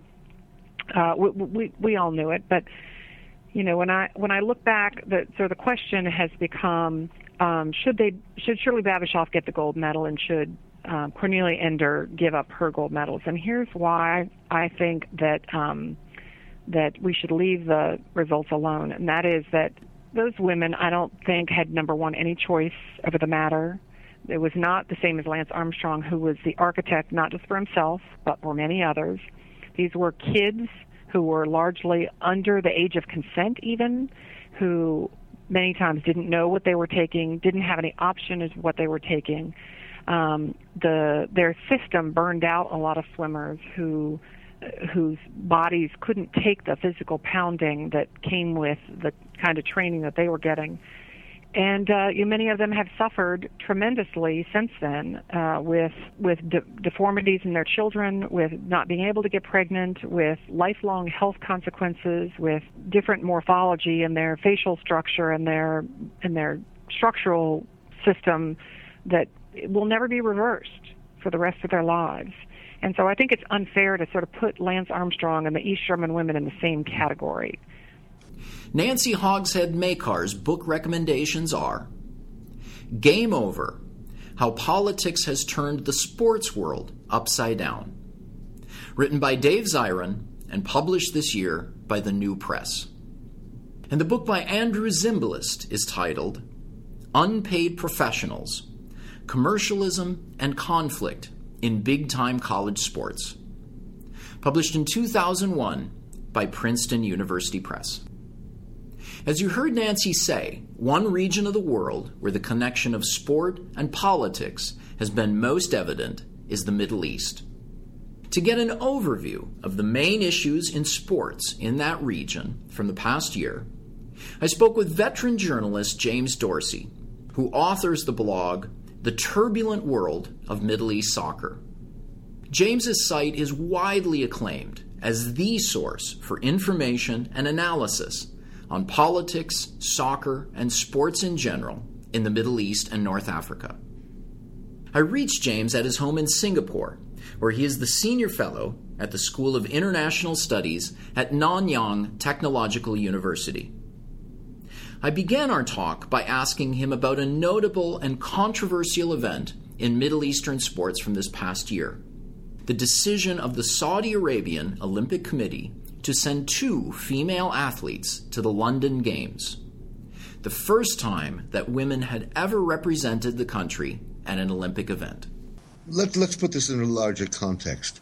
Saudi Arabia, and I've lived in Saudi Arabia and I've been traveling to Saudi Arabia since the 1970s is the most Puritan interpretation of Islam that exists. And therefore, the uh, the restrictions that exist for women are the, the most the strictest there. Um, fact of the matter is, yes, this was opportunistic. Um, Saudi Arabia did not have a lot of choice. It was it risked being excluded by the IOC from uh, the Olympic Games, as did, by the way, Qatar and um, Brunei, the two other nations who had never before sent uh, female athletes to the to an Olympics. Uh, they risked being excluded from the games if they complied, and the way that they complied was that they uh, chose two athletes who are Saudis living outside of Saudi Arabia. Now, there's one caveat, and that is that there is a female Saudi equestrian who has taken part in international tourna- Olympic tournaments in the past, but she did so really on her own steam without official support. You also have to keep in mind that nothing has changed within the kingdom with regard to the infrastructure, if you wish, for female athletes. With other words, girls, public girls' schools do not have physical education for girls. Uh, soccer clubs for women are not something that are officially sanctioned. They do exist, but they exist in a uh, in an environment that ranges from uh, semi legitimate to clandestine. Uh, there is a Spanish consultant who has been hired by the uh, Saudi authorities to um, to develop a, a, a, national sports plan, something that Saudi Arabia did not have until now and does not have until now.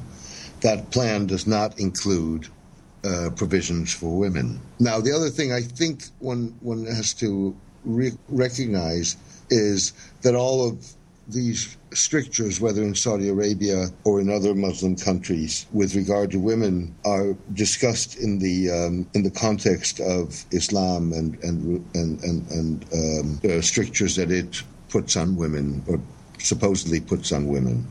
Fact of the matter is that in reality, this has very little to do with religion it may very well be religiously justified. But if you look at the um, Palestinian women's national soccer team, that team has 18 members. 14 of those members are Christians and four are Muslims. If you ask the Christians about the kind of social difficulty they've had to overcome, whether that was within the family, whether that was in larger uh, the, lar- the society at large, it's the same story you would hear from Muslim girls. With other words, you're dealing with a cultural attitude that is not necessarily defined by religion. It just happens to, uh, if you wish, to occur at this point primarily in Muslim majority countries. Uh, so, a major event that drew international attention uh, this past year to Middle East soccer was the incident at Port Said Stadium in Egypt last February, which led to the deaths of 74 people and more than a thousand injured. And I, I know that in the immediate aftermath of the event, when it was getting a lot of attention in sports media around the world, there was much uncertainty and confusion about what had happened. So, so now that we're 10 months after the event, is there a clear understanding of, of just what happened and what led to this mass attack at the stadium? I, I think there's a consensus and there's there's a consensus and there's a lot of uh, confusion. Um, I think there's very little doubt in people's minds that um, what happened was not coincidence. That it was an attempt, albeit an attempt that got out of hand, to uh, teach the ultras a lesson and to cut them down to size. Keep in mind that the ultra, the various ultras groups in Egypt constitute one of the largest civic groups in the country after the ruling Muslim Brotherhood. And they were played a key role in the overthrow, in first resistance against the Mubarak regime while Mubarak was still in office, and in the overthrow of Mubarak in February of last year, as well as in resistance to the military rulers who took over after the fall of Mubarak. Uh, I don't think that it was anybody's intention for 74 people to be killed, but I do think that um, violence was intended and that as a result, what happened in Port Said was not a coincidence. And of course, so James, you've been following how this event has played out in Egypt over the following months, not only in football but also in politics. And and one basic question is: Is there going to be soccer this year in the Egyptian Premier League? I think it's still open to question. Soccer has been suspended in Egypt since the Port Said event in February. It was uh, twice supposed to be uh, reinstituted this fall, and twice was postponed, uh, primarily because of the opposition of the ultras to. Uh, as long as justice has not been served for the death of their 74 brethren, as well as a series of other demands which go to the in many ways to the core of uh, what the overthrow of Mubarak was about, which include reform of the police and security forces, which are the most hated institution in Egypt because uh, they're thoroughly corrupt and they were the um, repressive arm of the regime.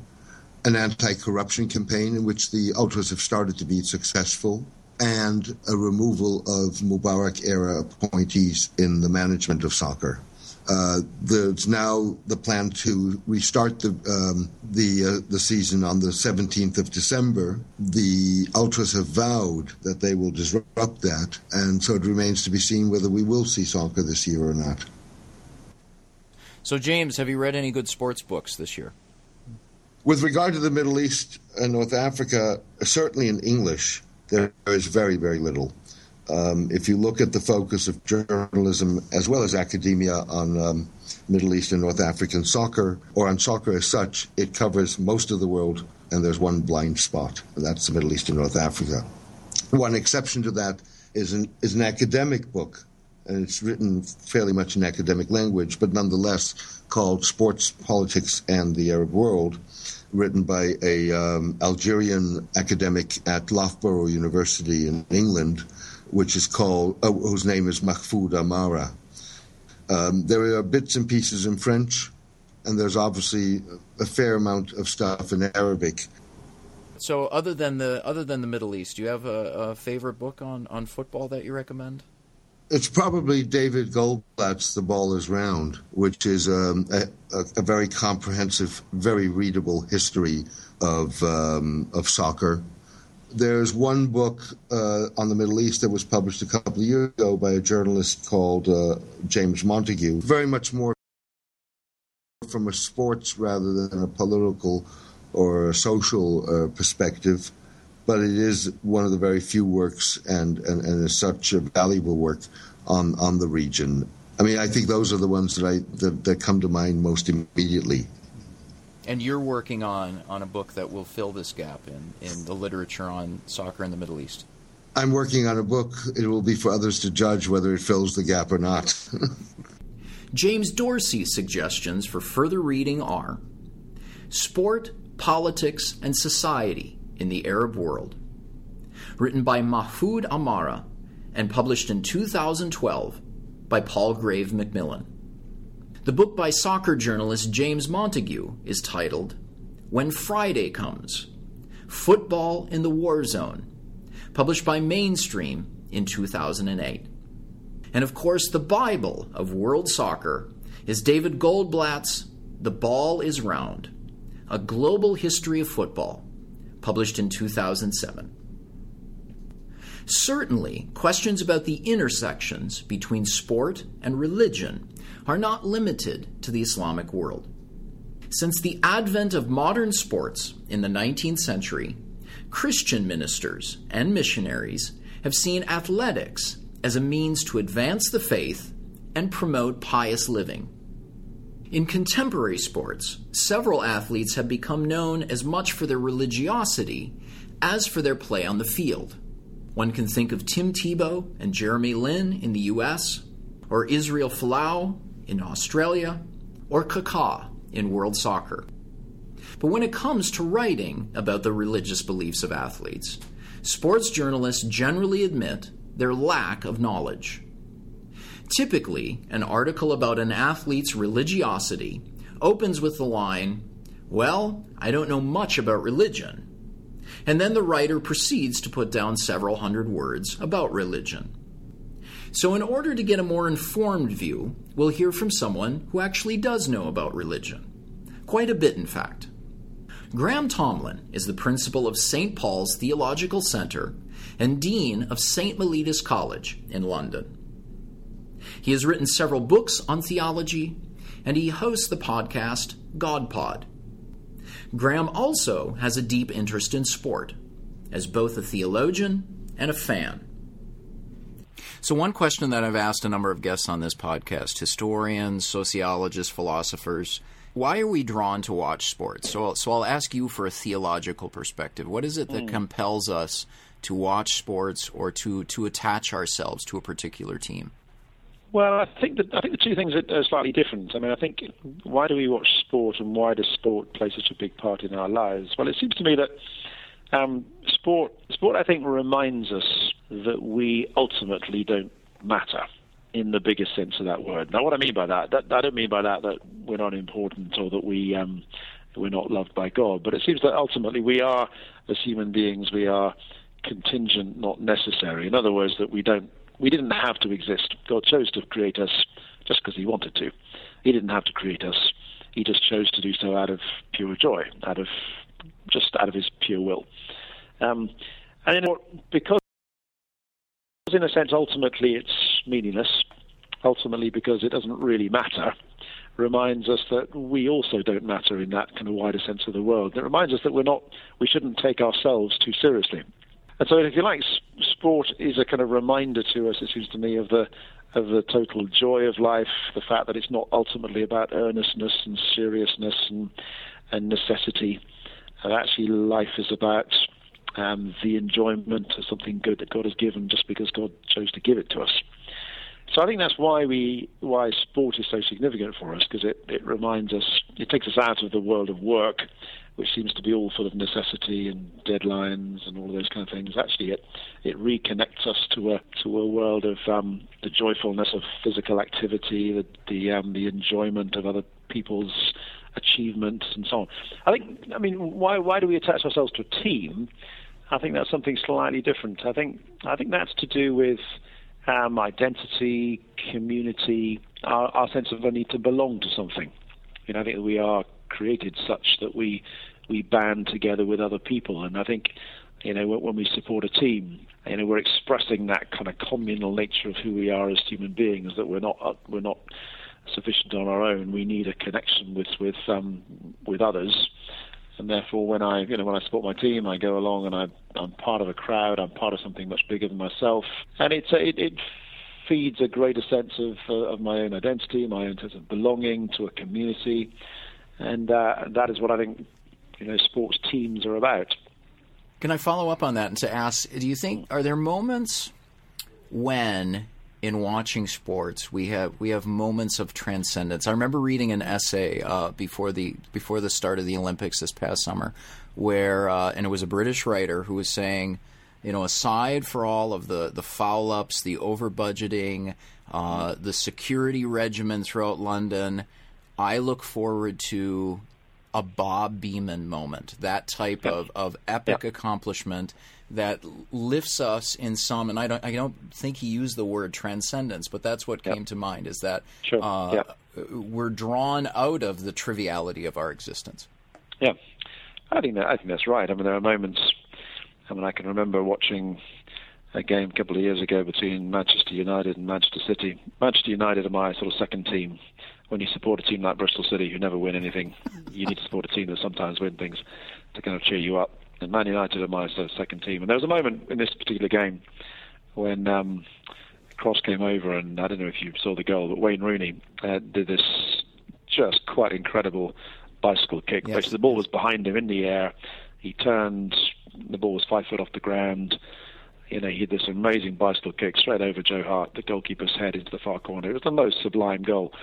And I can remember watching it. I remember standing up and thinking that was just incredible. It was a moment you couldn't say anything, you couldn't um, describe it. You just had to sort of just sit there and wonder at it. And also, if the crowd couldn't quite react, there was a moment, a moment of silence. You know, normally when a goal is scored, there's an eruption of, of joy, and there was. But there's almost a kind of moment of goodness me, did we just see that? That was just incredible. And when, when it says you were taken out of your normal activity, you saw something that was just quite astounding, and that was both full of joy because you know the team had scored, but our team had scored in such a way that just took you out of the ordinary. So I think there, I think there definitely are moments of transcendence that sports can do, which do, in a sense, give you echoes of um, echoes of something beyond this world that take you beyond the ordinary, that give you reminders that there's something more than just the ordinary. And a lot of football matches are pretty ordinary. It's just passing the ball around and desperately trying to get to the other end. But every now and again, something happens that just takes you completely beyond that.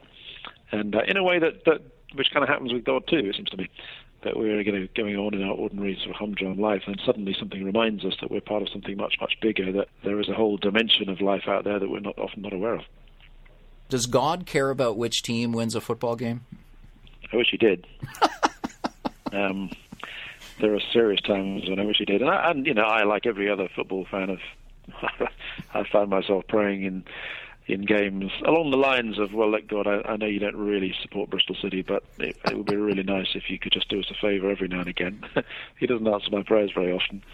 So I think I think the short answer is no. I'm not sure he does care that much who wins the game, but I think he also knows that it matters to us, and um, because he cares for us, then in that sense it, it it sort of matters to him. But in a sense, I, I think it's quite important for us to recognise that he doesn't really, it doesn't really matter to God whether Bristol City win or lose, because in some ways that that keeps that keeps the sense of perspective in supporting a team. Because in one sense, I think when I support a team, you know, I support Bristol City or Manchester United, and I desperately want them to win. And um, you know, when you're in the game, you're watching it.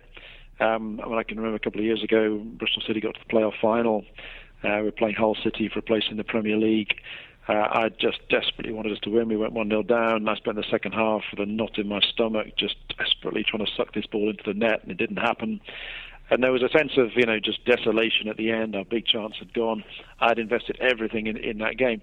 And yet, there was an, also a part of me that, that kind of had to stand back from that and say, actually, ultimately, you know, this really doesn't matter. And that, that seems to me that the kind of the thing that you need to get, the kind of balance within supporting a football team, that on the one hand, it matters well, it matters everything to you because you support the team, but in the ultimate sense, it doesn't matter. And that that balance seems to be the secret of supporting a team. Because if you don't get that balance right, in other words, if you don't invest anything in the team, if it doesn't really matter to you, well, why support it? That's the whole point of supporting a team that it, you, you get. But seems to me when sports following goes wrong is where you lose the other part of the perspective, which is to say, actually, in the ultimate sense, it doesn't matter because that's when you start getting, you know, violence in football. That's, when you start getting, you know, people getting depressed or even, you know, committing suicide over football games because they've lost that sense that in the ultimate sense, it doesn't matter. In some ways, you know, sport is a kind of, it's a world within a world, a world which, which does matter, where we're, you know, if you like, able to, to kind of, um, uh, to exorcise our various emotions. We're able to kind of empathize with the team. We're, it's a very cathartic thing. We're in this little moment of time. We, we, we you know we invest everything in the in the in the um, in this team, and we're able to do so, if you like, safely. Because actually, we know ultimately, in the bigger sense of the word, it doesn't matter. Does that make sense? Yeah, yeah, yeah. So, Graham, I'll ask: Have you read any good sports books this year? Yeah, I've been reading a couple of things. I mean, my, my um, I mean, my sports reading tends to be around sort of two areas really. One is um, games of uh, books on football, which, as you might imagine, um, I also read quite a lot of books on um, books on mountaineering as well. I have, uh, I mean, I do a little bit of climbing and um, love being in the mountains and. Um, uh, read books about that as well. So I mean, I, have enjoyed uh, a couple of books this last year. I read a, a, book a little while ago by a guy called Dave Roberts called uh, called 32 Programs. It's a it's a book about um, this football fan who um, it's basically his life story and uh, it's, it's built around his passion for collecting football programs, and it talks about 32. You know, he, he, just collects, he goes to games all the time, collects programs. It's about 32 programs of games that were significant in his life, and it's a very, it's a very good device of telling the story of a of a person's life through the lens of his supporting of football. And um, it's actually quite a sad, poignant story in a way. He actually gets uh, you know very ill towards the end of his life, and then kind of rediscovers um, you know his own sort of purpose, and football plays a, a, kind of key part in that. So I, I enjoyed that book. I enjoyed um, a very good book by a guy called Wade Davis called Into the Silence, which was a book about the um, the, the, attempts on Everest in the 1920s, which culminated in the, the deaths of um, Mallory and Irvine, that great story of these um, mountaineers who tried to, to uh, conquer Everest, and, and, no one quite knows whether they got to the top or not because they disappeared somewhere near the top in uh, I think it was 1928. But um, so again, that was a, a you know hugely sort of poignant story that was um, that kind of blended in you know themes of faith and aspiration and sort of heroism and physical effort and so on. So I mean, I mean those are just two, two books I've really enjoyed in the last um, you know, the last 12 months or so. Yeah. And do you have a, a classic favorite? Well, I think it has to be um, Nick Hornby's book Fever Pitch, which um, uh, I guess many people would have read. I mean, it's, it's, it's a very interesting book because it's um, of course, it's, uh, it's, it's it spawned a whole genre of, of football writing uh, here in the UK, and uh, this was a, a, kind of middle class um, lad brought up. You know, his family broke up. Um, he supported Arsenal as a, as a as a child, grew up in it. And in fact, it, it, Nick actually the same age as me, and uh, so when I read it for the very first time, I found someone describing exactly my my upbringing um, because he described exactly what it was like to go to football matches in the 1970s, 1980s, which was very different from what it is now. You know, the grounds were much less less plush, they were much less fancy. They were, you know, the toilets were smelling, the the ground was grotty. It was pretty awful. Um, but you know, he, he absolutely captured what it was like to support a football team in the 1970s. And again, it's something of his own life story as well, and the sheer sort of obsessiveness that football can can. Um, can get. And, and, and I think the other the other thing that he put his finger on that I think not many sports books do is the fact that that in sense, you know, at the end of the day, you know, the result really doesn't matter that much. Um, and obviously, you want your team to win, but the basic point is you're going to carry on supporting your team, whatever they do, whether they're rubbish or whether they're they're good. And uh, that kind of kind of insight that yes, your your club has you. In some ways, you don't have any independence of them. um, and if you support a team, you don't just give up supporting them because they just go through a bad stage or they get relegated or, or whatever. It's just something. Once you choose your club, you choose it for life. So you know, choose it carefully. My my son Sam also supports Bristol City, and he's often said to me on the way home from a a one 0 away defeat at Peterborough or something like that he often says, Dad, why did you, why on earth did you ever choose Bristol City as your team? why am I stuck with this? Why didn't you choose a team that won stuff from time to time? And we kind of, you know, moan on the way home. But we kind of know, both of us, we know in this unspoken way, that's just that, that's just it for life. Um, we have no choice over this. Um, but that's actually the whole point of doing doing the whole thing anyway. So, you know, the result doesn't matter. It's actually loyalty. And that's what I think supporting a team does for you. It's taught me more about loyalty and about um, faithfulness than more or less anything else I've ever done. My son has asked me the, the same question. I'm a, I'm a supporter of a team that uh, that is generally mediocre or occasionally will make a reach for the championship and then fail yep. in, in heartbreaking fashion. So, and yeah, I was going to ask related to that. I'm I'm I'm sorry, Graham. I'm I'm really having difficulty getting my my brain around this idea that you support Bristol City and then you hedge your bets by supporting Manchester United. I just I, have a, I have a hard time with this. But uh, I'll pose this to you as a as a question, since you had firsthand experience with both groups of fans as as a as a theologian and a minister, is it is it not true that the fans of losing teams like Bristol City are more moral and upright people than the supporters of, of Manchester United or the New York Yankees or? Yeah. Well it depends. It depends. I mean the thing is with Bristol City only Bristol City only has one kind of fan in other words, the, the loyal fans who will carry on supporting the team whatever happens, and and we're going to stuck with them. Manchester United's a bit different. Manchester United has it has its hardcore fans, and uh, when I go to United games, they tend to be the ones who are away games. They tend to be the people who are kind of hardcore. They'll carry on supporting the team. They're exactly the same as the Bristol City fans, and you sense that even if Man United did become rubbish and got relegated, they'd carry on supporting them anyway. But the problem is with successful teams is they also generate a whole lot of fans who just support them because they're the latest thing to, to, to admire and just kids sort of support them for a few years and when they're not so good they switch over to another team who are doing a little bit better. And uh, those, uh, you know, that, that fan that the, um, the the die-hard fan looks down on with a certain degree of um, disdain, I think. Um, so I don't think it's the case necessarily that fans of successful teams are less moral than the ones of, of losing teams. Uh, it's just that they have a wider penumbra of um, of sort of fair weather fans who you know who really are, are not there for the long haul. Graham Tomlin's suggestions for this year's book list are Dave Roberts' memoir, 32 Programs, published by Bantam Press in 2011. Wade Davis's book on George Mallory's ill fated climb of Mount Everest is titled Into the Silence The Great War, Mallory, and the Conquest of Everest, published by Vintage in 2012. And Graham's choice for a classic football book is indeed a classic Nick Hornby's Fever Pitch, which was re released this past year by Penguin Classics. The final guest of this year's book list episode is something of a selfish choice. I have to finish my Christmas shopping, and as you might expect, I like to give books. So, to get some suggestions on books that I might find for the young readers in my house, I turn to an expert on children's literature. Lisa von Drasek is curator of the Children's Literature Research Collection at the University of Minnesota, and she is the author of many reviews of books for children. I can assure you that Lisa is well read in sports books for young readers and the recommendations she gives here represent only the cream of a very large crop. To begin, I asked Lisa, while she knows sports books, is she a sports fan? I am not really a sports fan. I'm more of a communal sports fan. If the game is on and everybody's watching the game, I join the pack. But I don't follow sports as a fan or someone who's looking at teams. I I I don't really even have a team. If you were going to say where did you grow up, we had the Phillies and the Flyers, but I wasn't a person whose family was interested in sports. But I became interested in sports reading the books that the kids that I was teaching were reading.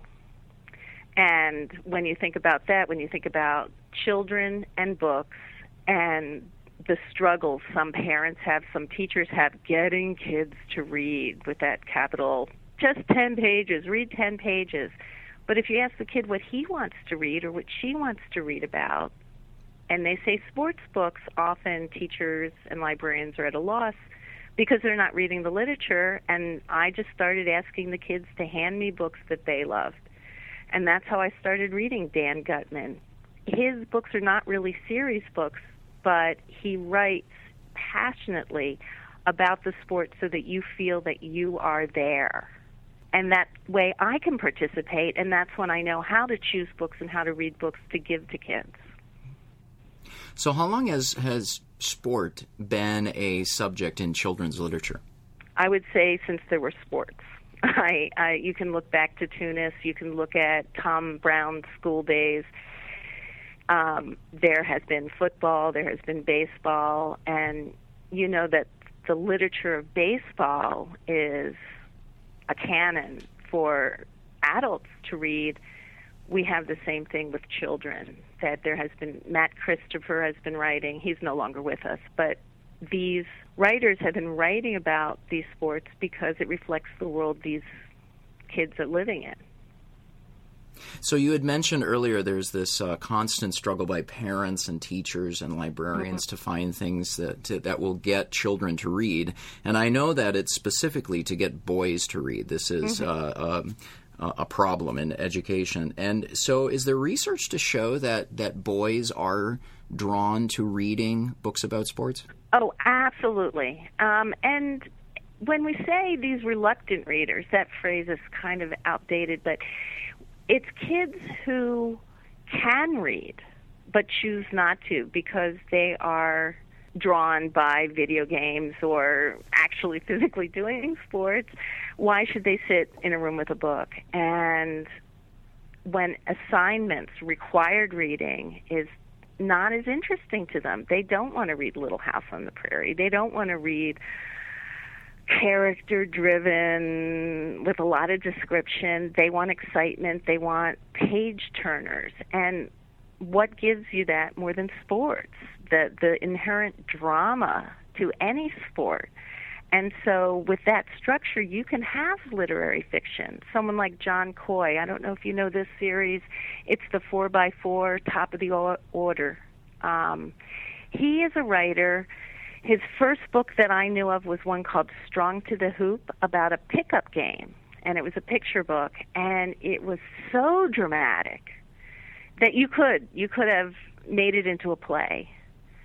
And so as he's been writing more and more, he's really pinpointed what the 10 year old boy, the 9 year old boy, or person interested in books would want to pick up and keep reading.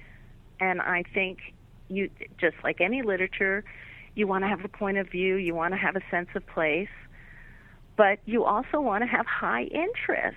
And just like I couldn't tell my husband what he should be reading, it I believe in selection, self-selection by children, and I believe that teachers and librarians have a responsibility to read widely, even outside their own comfort zone.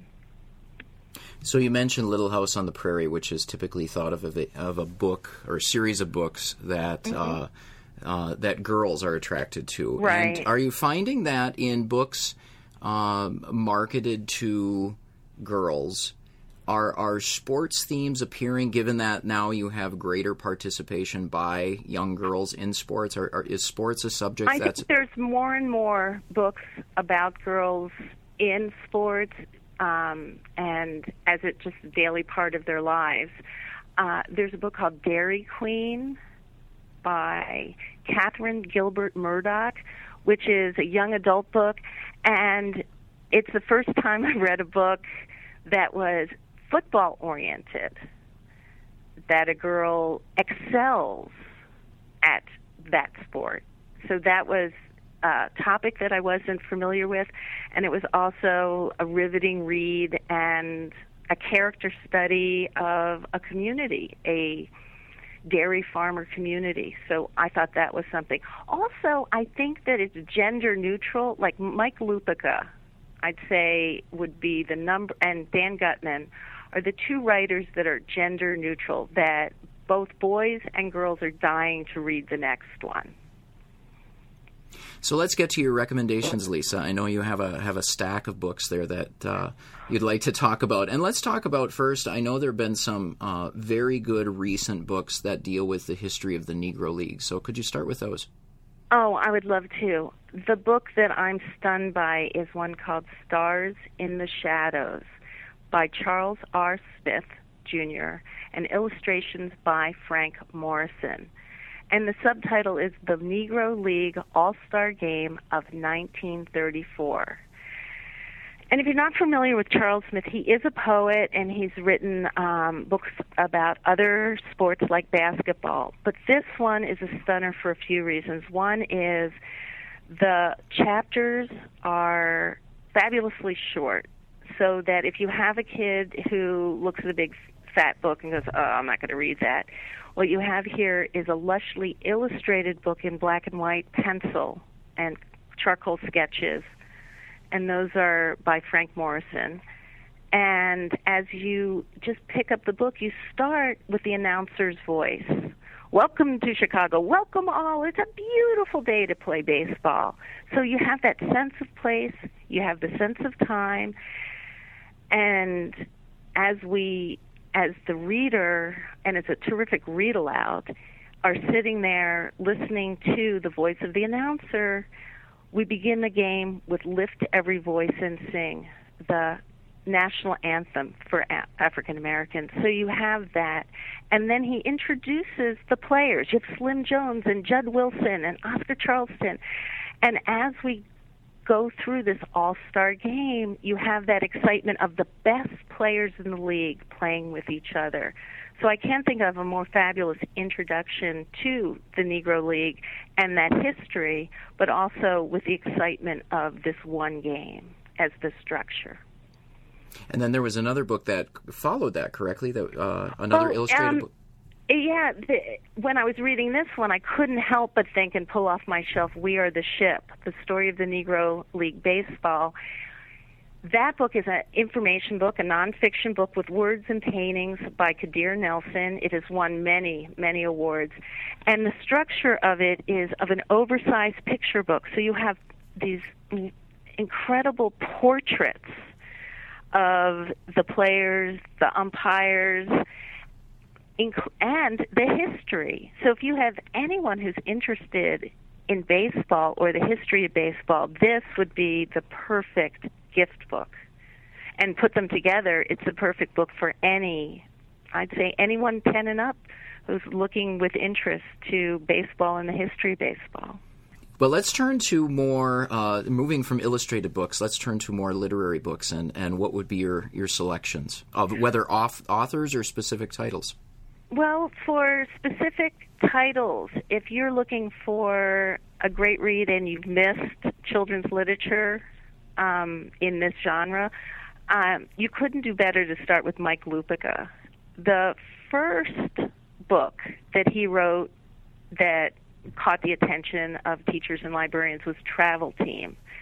But he's had many since then, and um, I'm sure people who follow sports know Mike Lupica as an adult who writes about adults and sports.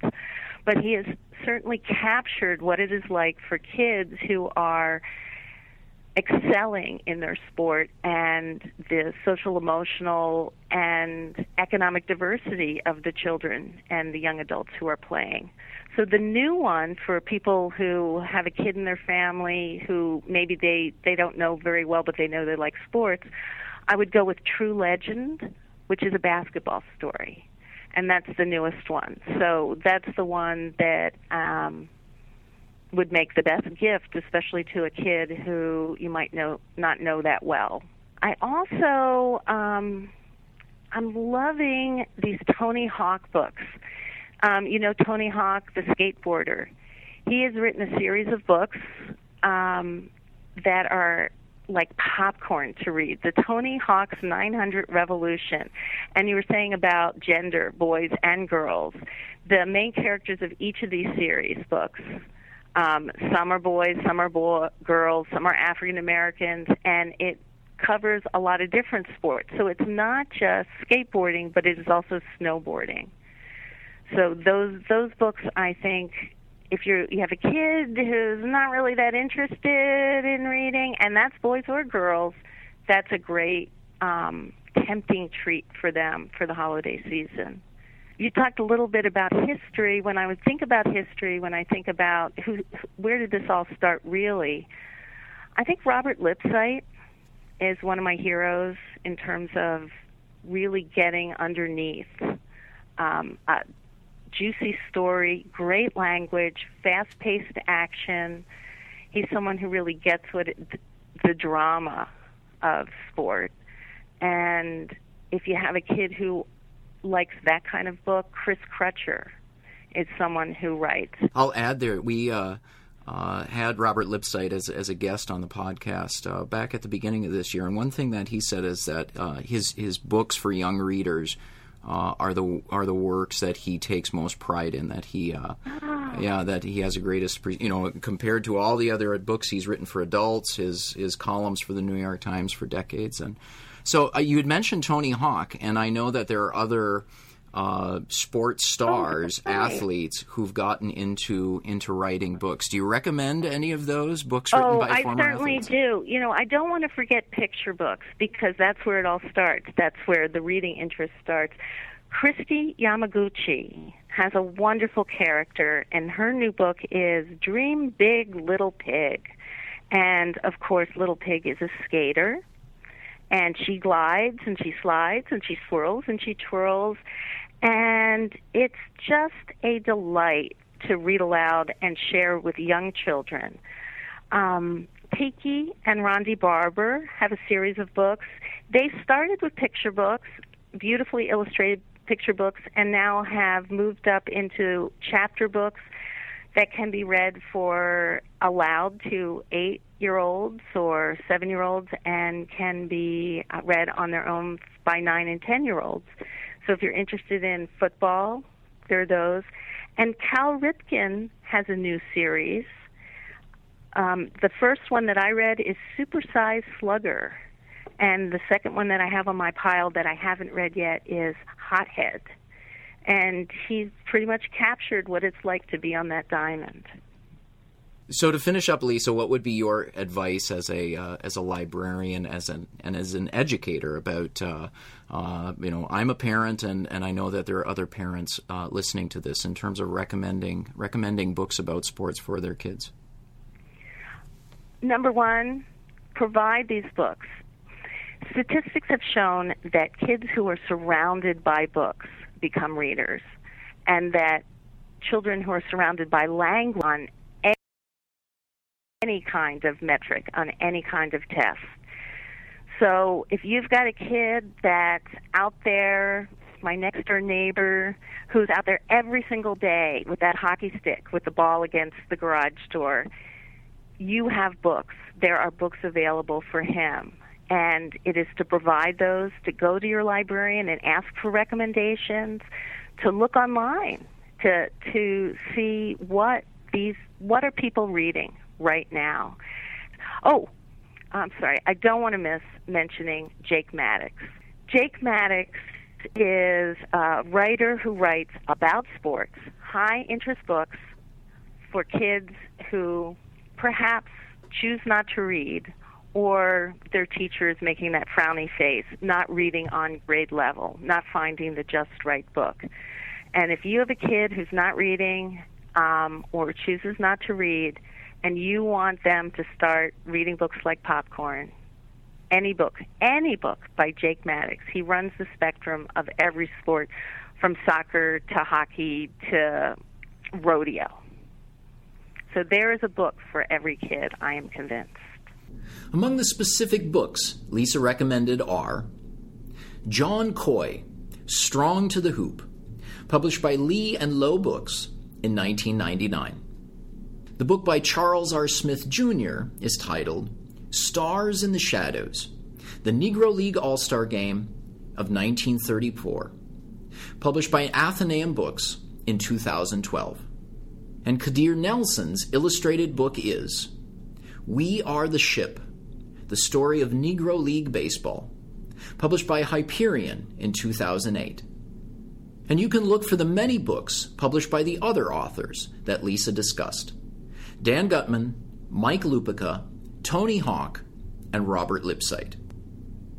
My sincere thanks to Lisa and to all my guests for taking the time to offer their reading suggestions and their comments on this past year in sports. If you enjoyed this special episode, please check out the author interviews in our archive. There are more than 50 episodes of New Books in Sports available on our website and on iTunes. And please be sure to visit our Facebook page at facebook.com slash newbooksinsports. Scroll down the wall and you'll find dozens of thoughtful articles from sports writers and bloggers covering sports around the world this past year. New Books in Sports is going on holiday, but we'll be back in January 2013 with a new slate of podcast interviews with the authors of books on horse racing, basketball, Italian sports, and sports television. Thank you for listening and enjoy the holidays.